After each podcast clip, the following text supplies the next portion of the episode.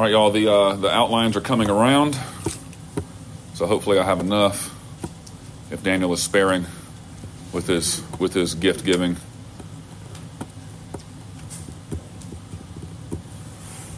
All right. Well, let me um let me go ahead and open up with prayer, and then we will continue uh, our talks about Augustine. Let's pray. Our Father in heaven, we uh, glorify and magnify your name, for you are the one who has established and builds and comforts and strengthens your church. Lord, as we look down through church history in this class, uh, we see the great things that you have done.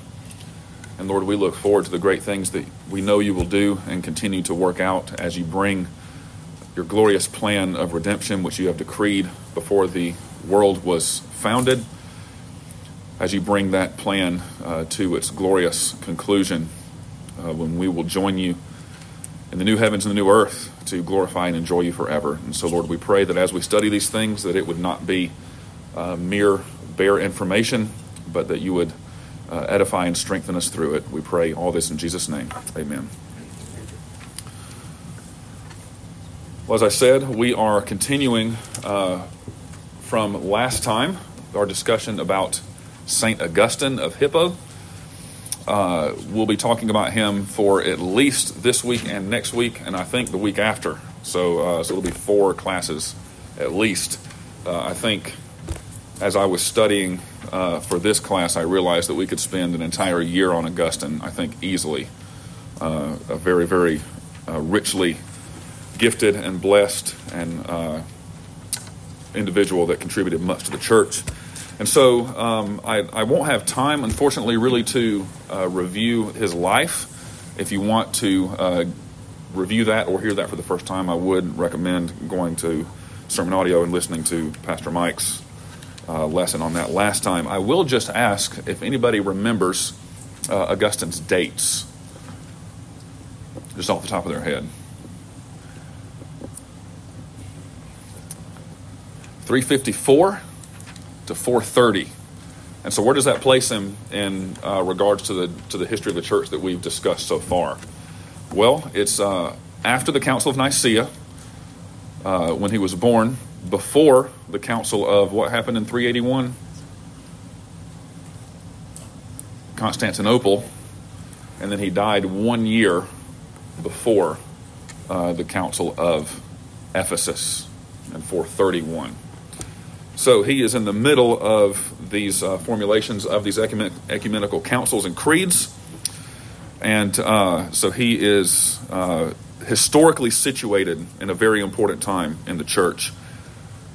Now, just to give you a little bit of an overview of the theological significance of Augustine, I just want to quote a few things to you from several different writers. Um, from the Schaff Herzog uh, dictionary or encyclopedia of church history. Uh, this is what one writer said Augustine is practically the father of all Western Christianity after his time, which includes us. His writings have continued to exert such an influence as no other father before or since has ever attained. Now, uh, this encyclopedia was written uh, after Luther, after Calvin, after Edwards. I don't know the theological bent of this particular contributor of this of this uh, encyclopedia, but uh, I mean, you, you see the significance right there. No other father before or since has ever attained the influence that Augustine has.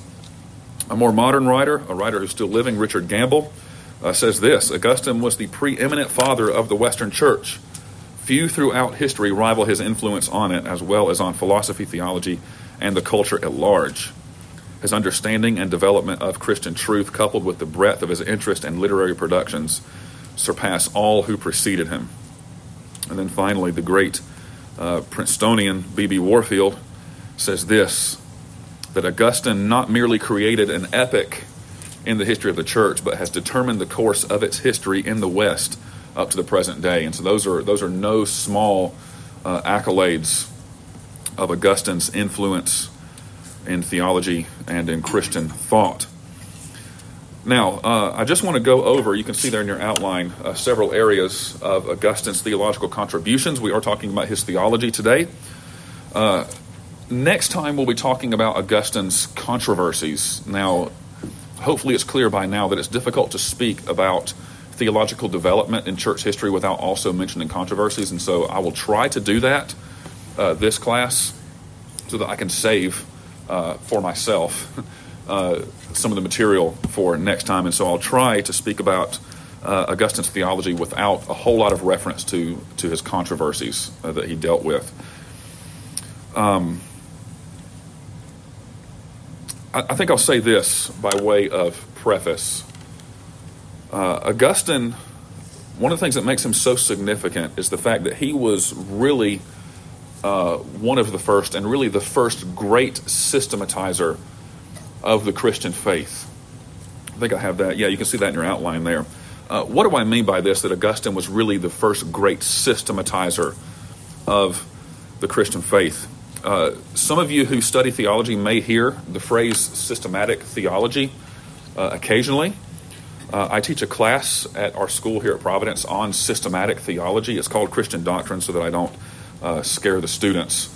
But uh, that's that's what this class is, or that class is systematic theology. And what systematic theology is, is it is an attempt to bring all of the uh, theological data, for lack of a better word, of the of the scriptures, of the inspired, revealed truth of God and His work, into a coherent, logical system and whole.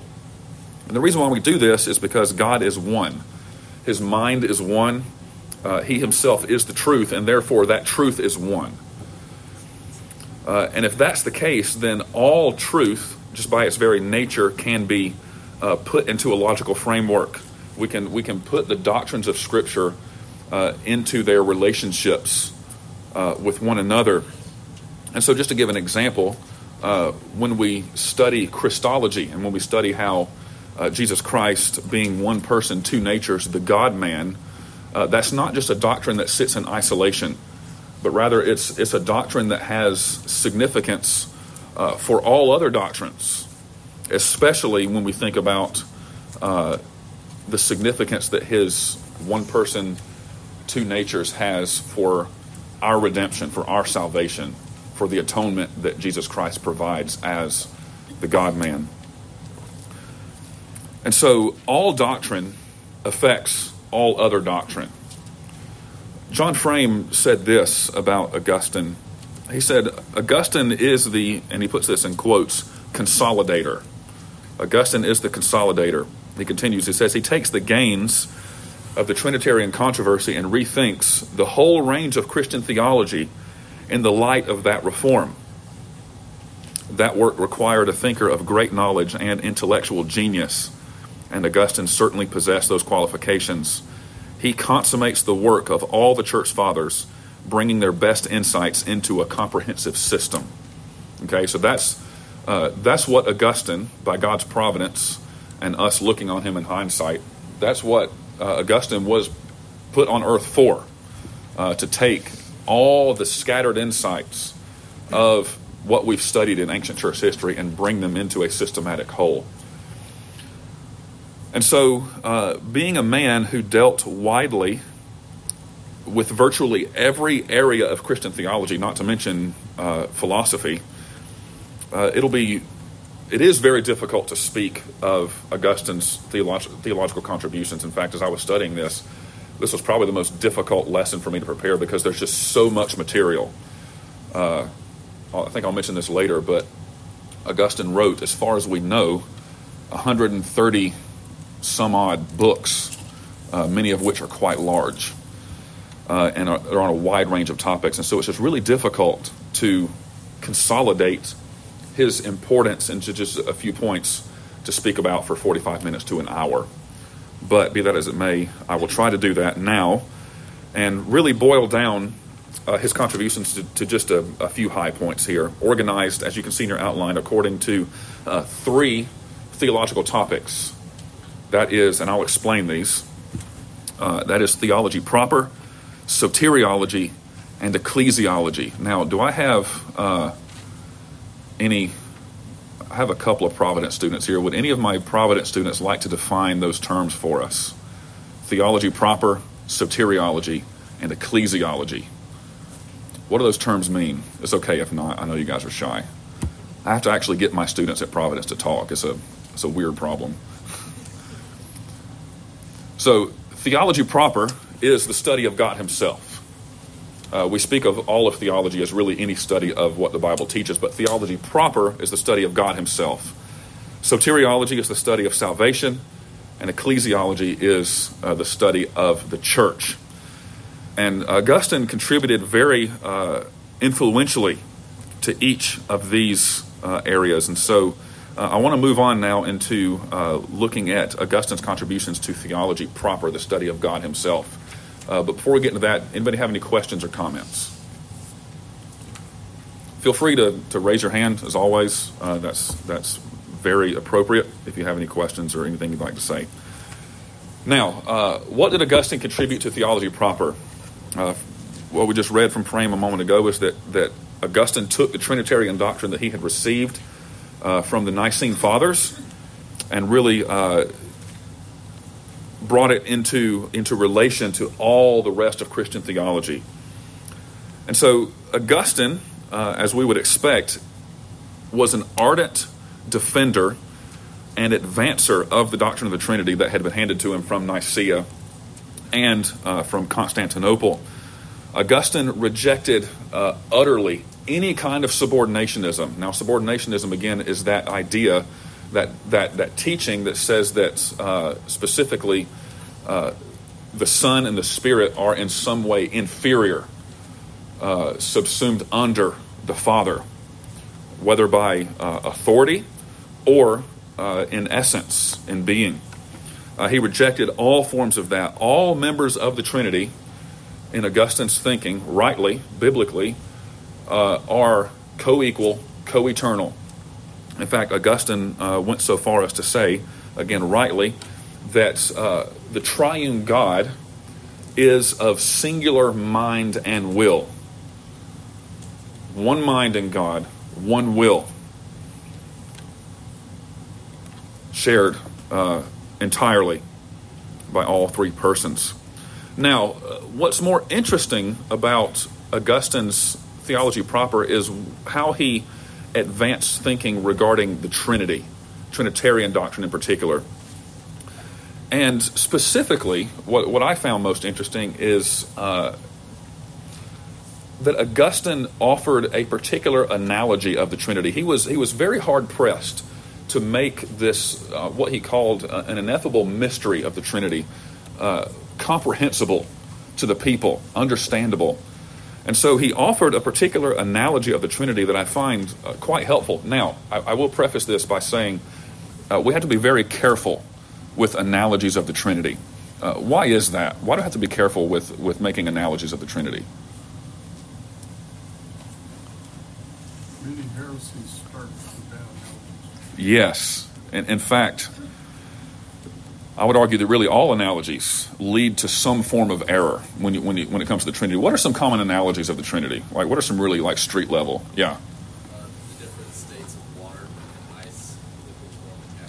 Yes, and what's the problem with that? Yes, yes, and and I, I, did put in my notes here that I, that we really should show that video. Um, we, we don't have the capability. There's a video on YouTube. Um, I don't I don't know what the name of it is, but it, it's funny. I won't get into it. Uh, but yes, so uh, the three states of water. The problem with that is that uh, it can only be one state at a time, which, as Pastor Mike said, is modalism. Uh, God being the Father at one point, but not the Son and the Spirit, and then the Son, then the Spirit, etc., etc., wearing different masks. Uh, well, Augustine actually comes up with an analogy that I think is is really one of the most helpful, uh, as long as you take it as an analogy. Okay, the reason why this is so difficult is because God is unique, right? There's there's nothing in creation uh, with which He can be compared. Uh, he is utterly unique. But Augustine gave this analogy in his thinking, he said, well, human beings are made in the image of God.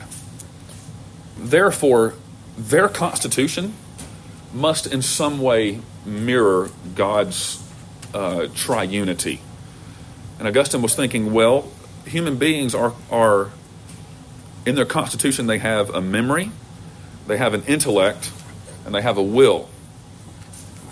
a memory, an intellect, and a will. Now, this is going to get a little philosophical, so just bear with me. Memory, intellect, and will.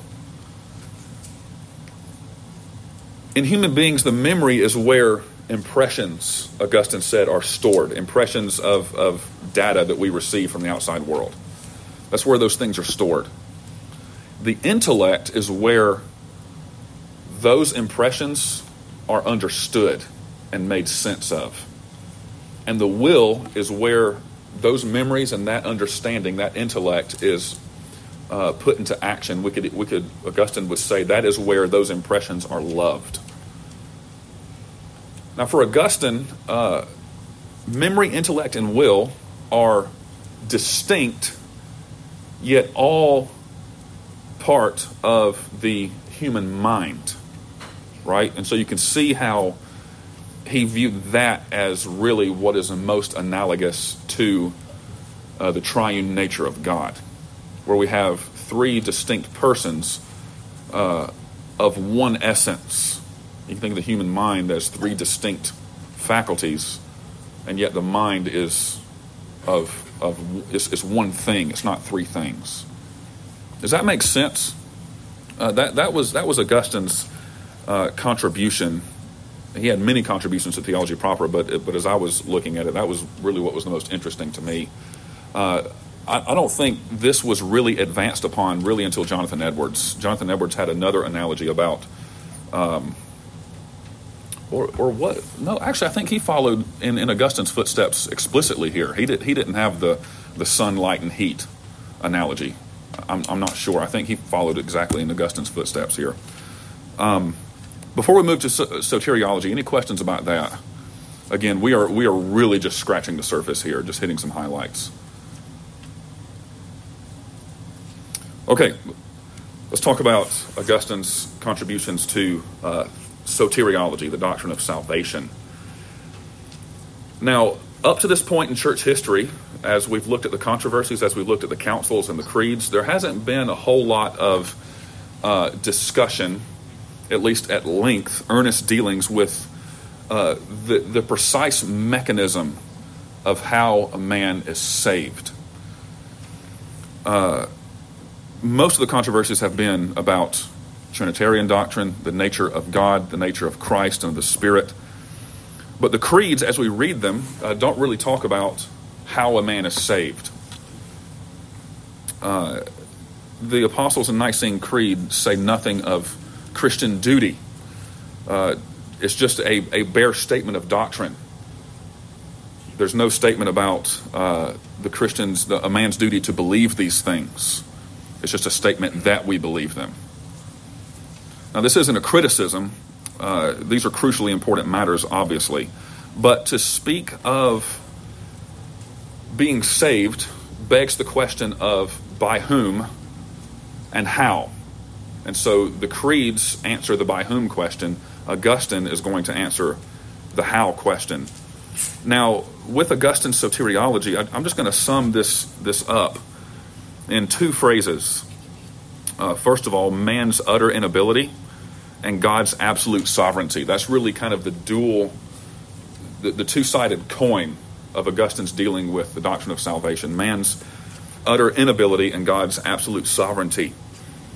Now, with regard to man's utter inability, Augustine was really the first great, again, he was a systematizer, he was the great articulator of and defender of the doctrine of original sin. Now, that is not to say that Augustine invented the doctrine of original sin, as uh, some of the more Pelagian stripe, uh, that'll make sense more next week, would accuse.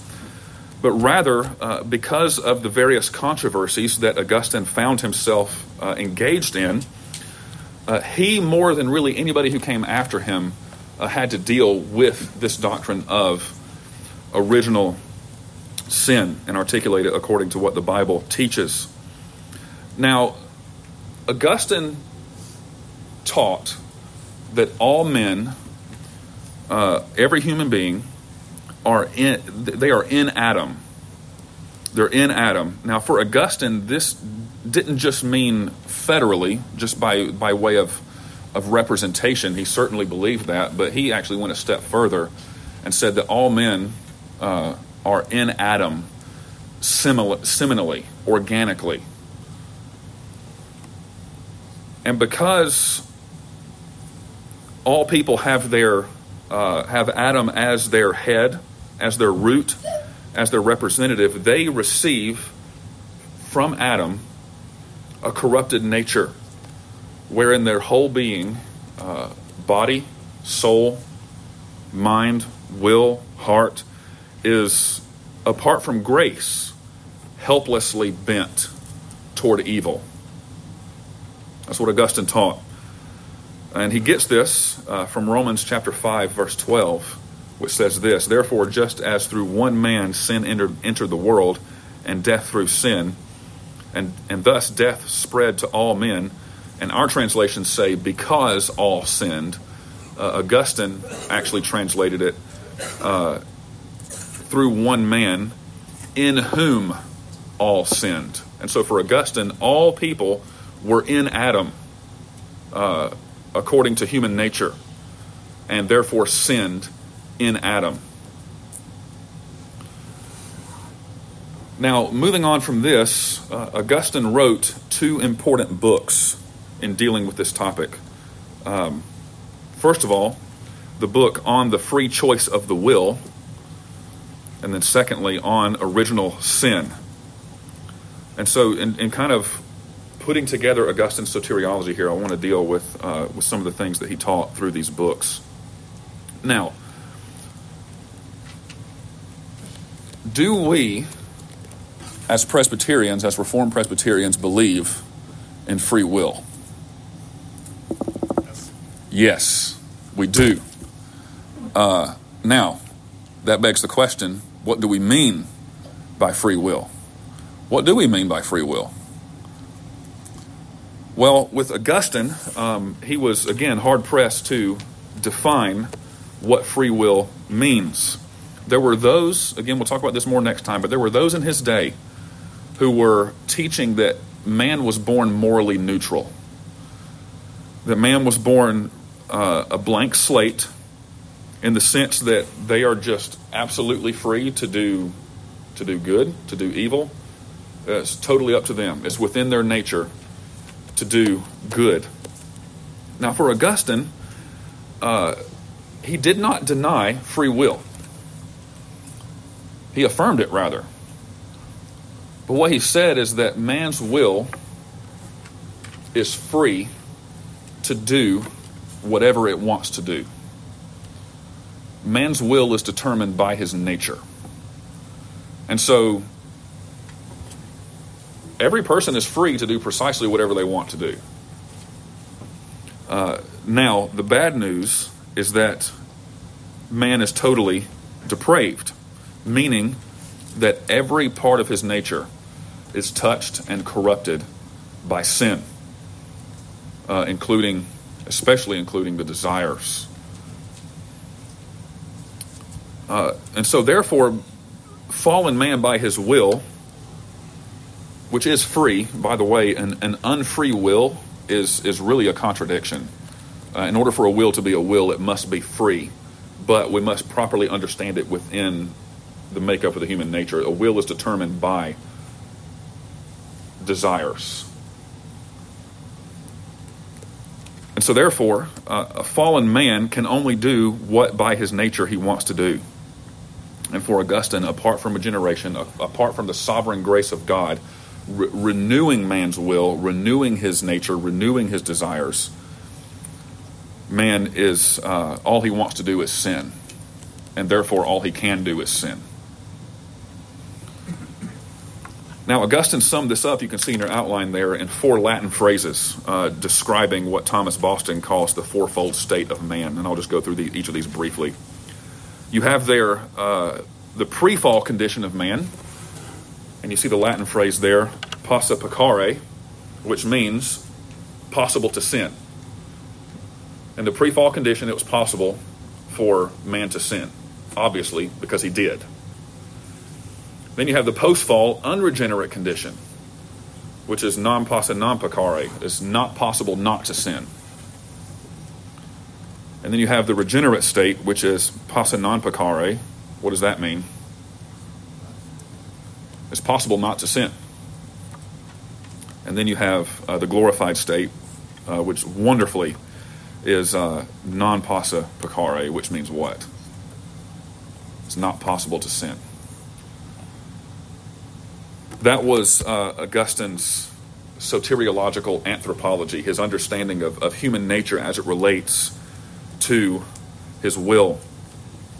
And so, uh, since all men by nature from Adam are in a state of it's not possible not to sin, then they must receive uh, grace from God, which leads us to our next point here uh, God's absolute sovereignty.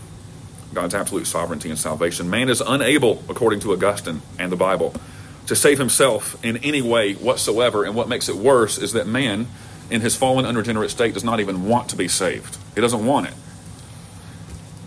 And so God himself must reach down uh, and pluck man up from the fire. And so, uh, therefore, Augustine was, was insistent if man is to be saved, he must be saved sovereignly, without any contribution on, on man's part. Uh, no initiation on man's part, no cooperation. Now, of course, there is uh, there is a working, walking in step with the Spirit with regards to sanctification. But when we're talking about uh, regeneration, uh, the renewing of, of man's heart, there's there's nothing man can do to move himself uh, even in that direction. And so Augustine articulated uh, what we would call the reform view of election and reprobation. Again, I say articulated, not invented, because he's taking the, the biblical data here and he's expositing it in a faithful way. Uh, if it is true that uh, out of the fallen mass of humanity, uh, God chooses some to be saved and certainly saves them, then uh, that's election. Then the other side of the coin must be true as well. That is, those who are not chosen to salvation, those whom God does not uh, will to redeem, are uh, left in their sins, are passed over uh, to, to suffer the consequences of their sins, which is eternal condemnation. And so for Augustine, uh, predestination unto life was an active working of God uh, to renew the heart of man and to bring him into a state into a, a state of salvation. Whereas uh, foreordination to condemnation was merely God leaving men to their sins, passing them over. And thereby is, is no less a certain consignment to condemnation in Augustine's mind. But it is kind of a different mechanism there, which is reflected uh, I think we talked about this when we looked at Westminster Confession of Faith, um, chapter 3, chapter 10. I can't remember. But it uses the same language. I mean, they're drawing from Augustine here. Now, uh, because of Augustine's view of God's sovereignty and salvation, those whom he wills to save will certainly be saved this develops into Augustine's his another major contribution is his doctrine of perseverance. Okay, uh, those who are saved by God will persevere to the end. Uh, they may uh, fall into God's fatherly displeasure. They may, for a time, drift away, but they will finally uh, persevere to the end. They will not finally fall away. Now, it was these aspects of Augustine's theology that triumphed in the Reformation.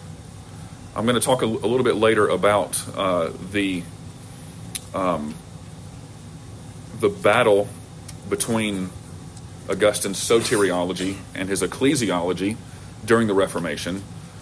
But his soteriological, his, his doctrine of salvation contributions to theology is what the Reformation uh, really drew upon. Uh, Luther, Calvin, Bullinger, Butzer, uh, all of them were recovering an Augustinian soteriology. In fact, B.B. Warfield, in reflecting upon this, said it was Augustine who gave us the Reformation. Now, granted, it, it came a thousand years later, but he says it was Augustine who gave us the Reformation. But, because uh, no mere man is perfect, Uh, certainly, Augustine was not perfect. There's still uh, a ways to go for Augustine's soteriology to be refined into uh, the doctrine of salvation that we enjoy and study today. Uh, where Augustine's soteriology was deficient, in my estimation, was his relationship that he placed between justification and sanctification. Let me explain what I mean by this. Um, in fact, I'll just put it this way. Let, let, me ask you a question and see if you can detect uh, what is wrong with this statement, or if there's anything wrong. This is something. This is a direct quote from Augustine. He says, uh, "What else does the phrase being justified mean than being made righteous?" Is there anything wrong with that statement? And if so, what is there? Yes.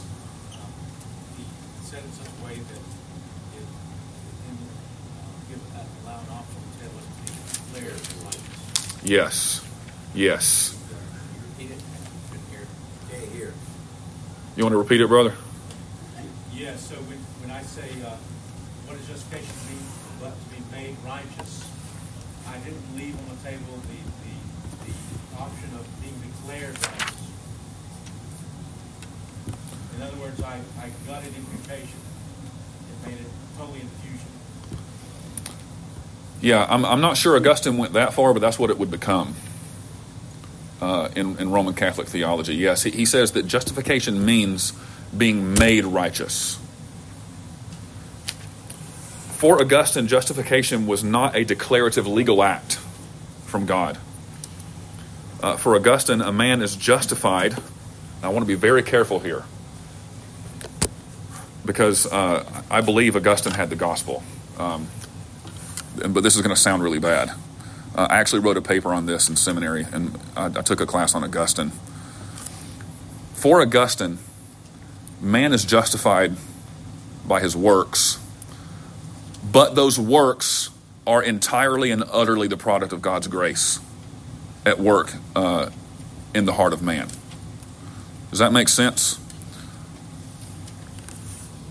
Uh, for Augustine, justification is a transformative act of God rather than a declarative act.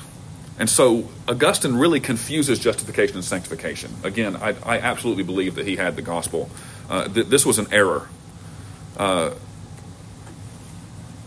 but he, but again, what saves him, and, and, Calvin even talks about this in his Institutes, what saves Augustine is the fact that he was insistent that everything man has uh, that is good comes from the grace of God. Uh, there's there's nothing, even the good works that man does by which he is is transformed and, and finally justified, is uh, is not of himself. It's not. Now, uh, with regard to justification and sanctification, what what the Reformation had to clarify is the fact that justification and sanctification are distinct. They are inseparable, but they are distinct acts of God justification being uh, a declarative act. By justification, uh, the Bible says one is reckoned righteous. He is declared righteous. He is acquitted. He's not made righteous. You are made righteous by sanctification, not by justification. They're distinct but inseparable realities. And so, this is what Roman Catholicism would latch on to. They would latch on to this, this really a slip up in my estimation. As much as I revere Augustine, as much as he's a a greater man than I will ever hope to be, he'll be closer, as to quote Wesley, closer to the throne of grace than I could ever hope to be uh, in heaven. I think this was a slip up, and, and Rome would would latch onto this. They would say, "Look, this is what Augustine taught. Uh, justification is a transformative act." And, and as we know, Rome developed that into a, an entirely works based salvation. Uh, just to, to end this section here, Luther and Calvin actually explicitly and consciously depart, j- just to show you that I'm not, I don't think I'm making this up, this, uh, this belief that Augustine was in error here. Uh, Luther and Calvin would explicitly depart from Augustine uh, 11, 1200 years later. Here's what Calvin says when he's talking about uh, Augustine's view of justification. He says, Augustine's view, or at any rate, his manner of stating it. Now, You can see Calvin's reverence for Augustine here. Augustine's view, or at any rate his manner of stating it, we must not entirely accept. For even though he admir- admirably deprives man of all credit for righteousness and transfers it to God's grace, he still subsumes grace under sanctification, by which we are reborn in newness of life through the Spirit. And so Calvin there is saying that, that Augustine, he sees it, Augustine really melded and confused justification and sanctification. Any questions about that before we move on to uh, ecclesiology? Yes, sir.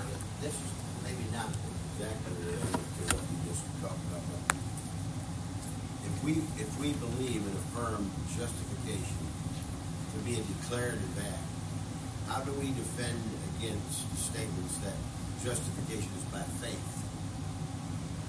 If it's simply a declarative act, how can it be said from Scripture that it be by faith? Justification is by faith. I don't think I'm sure what you're asking. It, are you are you asking? You, you know, some people say, "Well, isn't faith a work?" Is that is that kind of what you're getting Well, at? They'll, they'll distinguish between something being declared, if a person is declared righteous, then what part has faith with it? Well, faith is is the the means By The- which the means by which one is justified. It's not the cause of justification. Christ's righteousness is the cause of our justification. Uh, faith is the means. Uh, or you, you I think it's important to remember God's the one making the declaration. right? Yeah, yeah. yeah. Man's the one exercising faith, not God. Yes. Yeah. Yeah. God doesn't. He. he the, the Spirit of God works faith in us. Right. It does. It doesn't exercise faith for us. Yeah. Uh, but that that's the means whereby. I'm just simply Yeah. going from the from the scriptural language, justified by faith. You know, um, somebody could argue that. I, I understand the, the, the, that God works at all. You know, but uh, just because of the wording, you know, it, it, it, it may it may be difficult sometimes to defend against that uh, Hmm. declaration, but it says it's by faith. Yeah. I don't. I don't think they're contradictory. Yeah. Okay. Um, I mean, I mean the very, the very, just linguistically speaking, the very word uh, uh, to justify the Greek word. I mean, it, it, it is a it is a legal word. It's a, it's a courtroom word. Yeah, it's Uh. possible that maybe the word through instead of by might help be helpfully explanatory. Sure. Yeah. Brian, do you have? Uh, Following Jeff's comment, there, there are some who believe that we're eternally justified, and then even the Primitive Baptists, they don't, they don't believe, at least some of them don't, in justification by faith, because they hang up that faith as a means. Yeah. I think that that that would be bona fide hyper Calvinism. I think. Um, yeah. The yeah. I've, I've never even heard of that. Uh, go, yeah. Um, in your Augustine class, did you did you ever get to read or study any of his retractions? Uh, we we kind of piecemealed them. Um, in I'm the, asking from ignorance. I've not read them, and I'm curious if Augustine ever modified his view of justification in his retractions. That's an interesting question. I don't I don't know the answer to that. Um, just for everyone else in here, Augustine did uh, later on in his life write write a, a, book of retractions wherein he's kind of who has time to do this? To look back at his 130 some odd books and and kind of go comb through them again and say where where was I wrong or, or whatever? And then he issued retractions on certain things. And we did talk about them. We weren't required to read them. Um, but but I remember in the in a lecture notes that we did kind of piecemeal some of them and look at look at some of them. But I'll have to look at that. All right, uh, moving on here. Got about 15 minutes or so. Uh, just look at Augustine's uh, ecclesiology here. Now, as I said a moment ago, uh, no theologian is perfect. Uh, hopefully, y'all know that. Uh, if, if you're looking for the perfect theologian, then you're wasting your time. Okay, with Augustine's ecclesiology, his again his doctrine of the church, this is where we we really see Augustine. I'm trying to come up with the right word here. Augustine kind of goes off the rails on some points here, in, in my view. Uh, but before we get into those points, I, I want to talk about some ways that Augustine's ecclesiology was very helpful, was very good. Uh, you can see there in your outline, uh, it's from Augustine that we really get the distinction between the visible and the invisible church. Now, that's not to say that there are two churches, okay? There's one church, one Holy Catholic Apostolic Church. And yet, there are, there are different vantage points from which we can look at the one church, uh, namely uh, the visible and the invisible. We'll talk about this more next time, but there was a group of people uh, called Donatists who viewed the church in Augustine's time as uh, observably and exclusively holy in conduct and doctrine. Uh, to put it a, a little bit more uh, clearly, the Donatists uh, argued that no, no defector, no heretic, no apostate, no traitor uh, could ever belong in the Church of Jesus Christ. And in fact, during those times of persecution, uh, the Donatists, if, if somebody defected from the faith from the faith because of persecution, they would not they were not permitted to, to, to join the church in this movement. They were they were never allowed back in. Uh, even if they repented, even if they uh, they renounced all all their errors, they were not allowed back in. And so the Donatists were really a, a schismatic uh, separatist movement with which Augustine had to deal very severely, uh, and rightly so. And, and to respond to these people, Augustine answered with a distinction between the visible and the invisible church. He says that the, the, the visible church, that is the church that literally we can see. Uh, I can look out and see all of you later on when we're in worship. I can, I can see all of you. Uh, the church that exists on earth now, the gathering of God's people uh, and their children, is a mixed body. Augustine called it a, uh, in Latin, a corpus permixtum, a mixed body. Uh, in other words, the visible church is made up of both believers and unbelievers. Uh, no church, as far as I'm aware, I highly doubt. Maybe there's, uh, sure it's possible, but most of the time when you walk into a church, it's not going to be made up of 100% believers, truly regenerate, born again Christians, right? Uh, now you might ask, well, uh, what's the big deal here? Well, again, Augustine's dealing with a controversy here. There are those who are literally fracturing the church, uh, destroying the unity of the church because they want to maintain some pipe dream of, of absolute purity. And Augustine was, uh, was having none of it.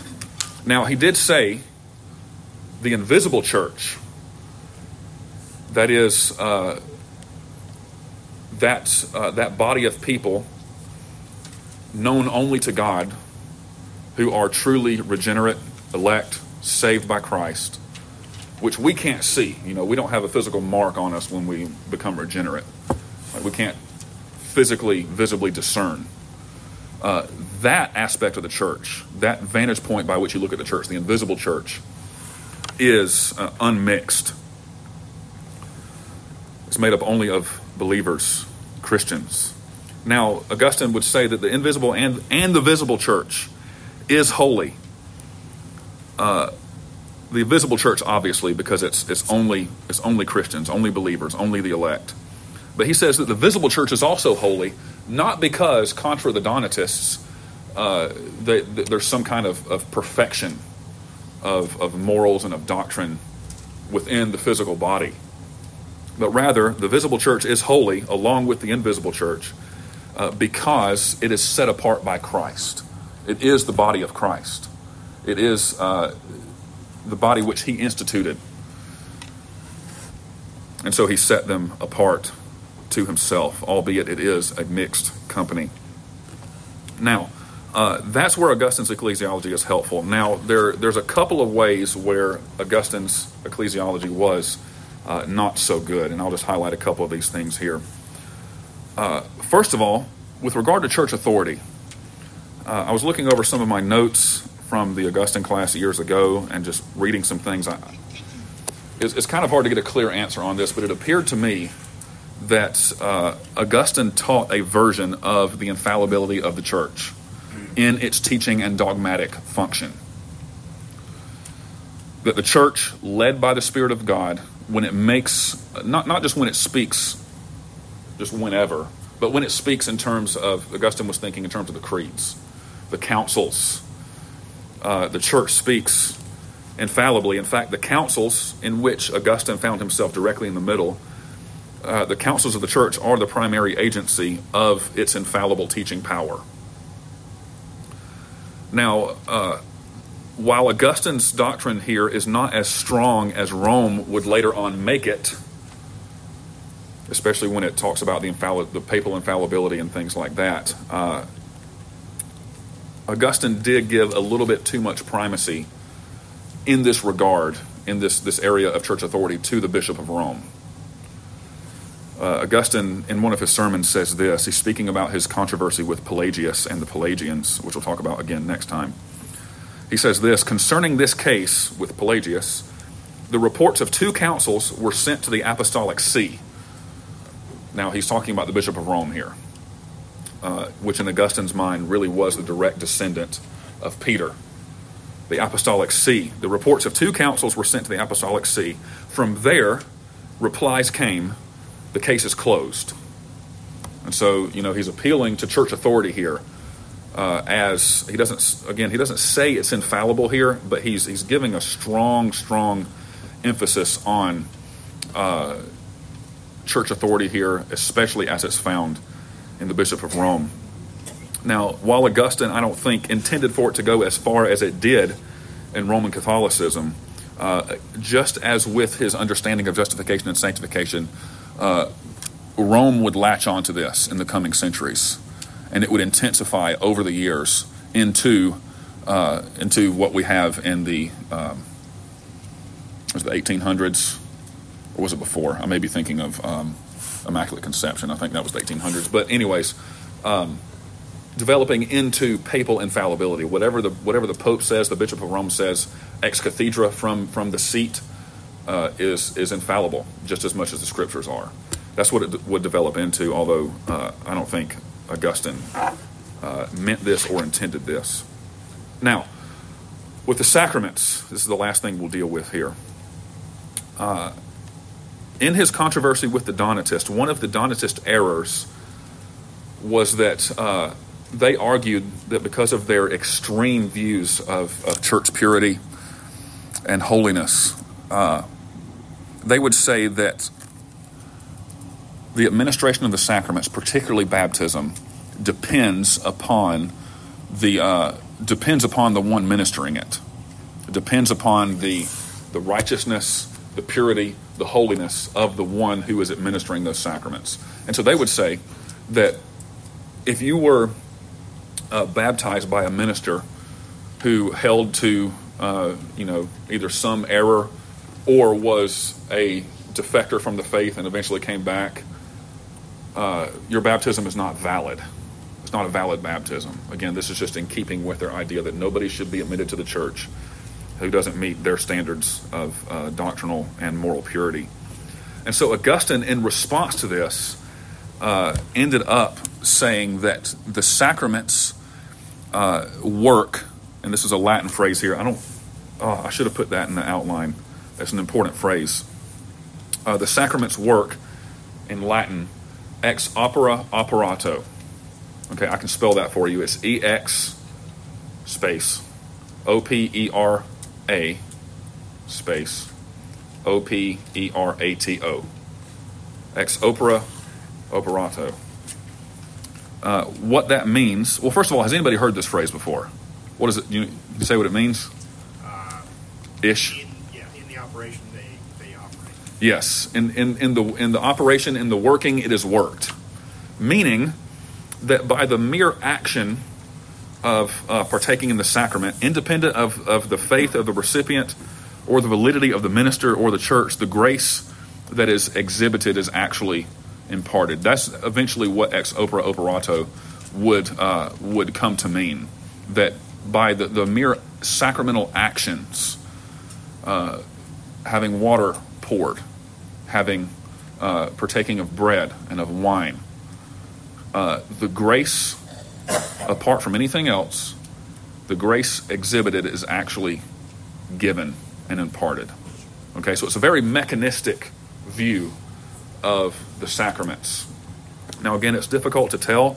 Augustine wrote so much, and he did have retractions. It's difficult to tell how far Augustine took this, but it, it is for sure that, that that ex opere operato understanding of the sacraments came from Augustine. And so, uh, for example, later on, uh, the Roman Church would come to believe in what we call baptismal regeneration. Uh, that baptism actually affects regeneration in the one being baptized.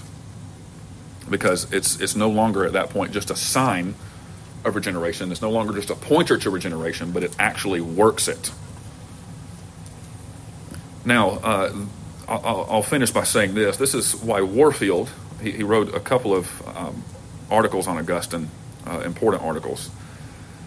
Uh, Warfield would say this in writing on Augustine. He said, The problem which Augustine bequeathed to the church for solution, again, talking about this ecclesiology, the problem which Augustine bequeathed to the church, gave to the church for solution, the church required a thousand years to solve. But even so, it is Augustine who gave us the Reformation. For the Reformation, inwardly considered, was just the ultimate triumph of Augustine's doctrine of grace over Augustine's doctrine of the church. That, for Warfield, is what the Reformation was. It was the, it was the triumph of Augustine's soteriology, his doctrine of grace, over Augustine's ecclesiology, his doctrine of the church and of the sacraments on one side, or on, both sides of the Reformation, you have people claiming Augustine. Right? It wasn't like the, the reformers said, "Well, we'll have Augustine," and Rome said, "No, we're not going to have anything about Augustine." No, uh, both sides claimed Augustine. Rome claimed Augustine for the ways in which really Augustine kind of went sideways. Uh, the reformers claimed Augustine uh, for the ways in which he was most clearly and biblically faithful with regard to the doctrine of salvation.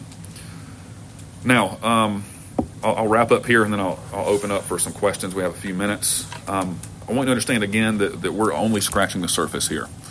Uh, Augustine was a remarkably complex, voluminous theologian. He wrote very, very much. Again, 132 books. Uh, they're actually being translated into one full set, all of his works, by uh, New City Press, which is a, a Catholic uh, organization. But uh, since I think 1990, so for the past 34 years, they've been translating all of Augustine's 132 books. I think it's going to be like a 49 volume set. They only have 44 volumes now. So if you want that, uh, and if you have $3,300 laying around, yeah, it's, it's actually it's actually a gorgeous set. Uh, Trinity has has a set and it's I mean it's just really well made, well done, very very readable. A lot of a lot of Augustine's books are not, as they're translated, you know, a long time ago, just aren't very readable. But if you have you know three thousand dollars laying around, you can go buy that. But uh, I did bring a couple of books here. If you want to uh, to be introduced to the thought of Augustine, I'm not sure what uh, Mike mentioned last time by way of recommendation. Uh, I would recommend uh, this biography on Augustine by Peter Brown. It's a very, very good biography. It's kind of a standard. Um, a little thick, you can see, but it's a, it's a good read. And then also, I would highly recommend uh, Augustine's kind of his own biography. It's not, a, it's not a biography proper, but it's really his spiritual biography, uh, his Confessions, probably his most well known work. Um, this is a, a, translation, a recent translation by John Ryan. Um, very good read. Uh, there's some really it's going to sound weird to say, and Sophia would probably roll her eyes at me, but there's some really exciting stuff in here. Um, in particular, I remember being struck by uh, book 10 and 11. Book 10 is on a philosophy of memory, uh, which you wouldn't expect to find in, in something like this a philosophy of memory. And then book 11 is on time and eternity. Just really thrilling stuff. I mean, it's, I mean, honestly, if, if philosophy and theology is something that you thrive on, uh, you will not be able to put this book down. Uh, it's really, really good. So I would recommend it to you. Uh, any any questions or comments at all? Yes. Just a comment, just uh, in terms of the, the sacramental theology seems to be tied to the um, church authority issue, right? If the church is has that ultimate authority, then its sacraments would operate that way. It just seems like that it, they would be connected. Yeah, that makes sense. I don't know if, if Augustine ever made that connection. Yeah, anyway. Yeah. I'll have to buy the 44 volume set for $3,300 to see if he made that connection. Any other questions or comments at all? There's a, there's a free LibriVox recording of the confessions online. Yeah, you, you can find, uh, you know, Augustine's Confessions should be in the public domain considering they were written 1600 years ago.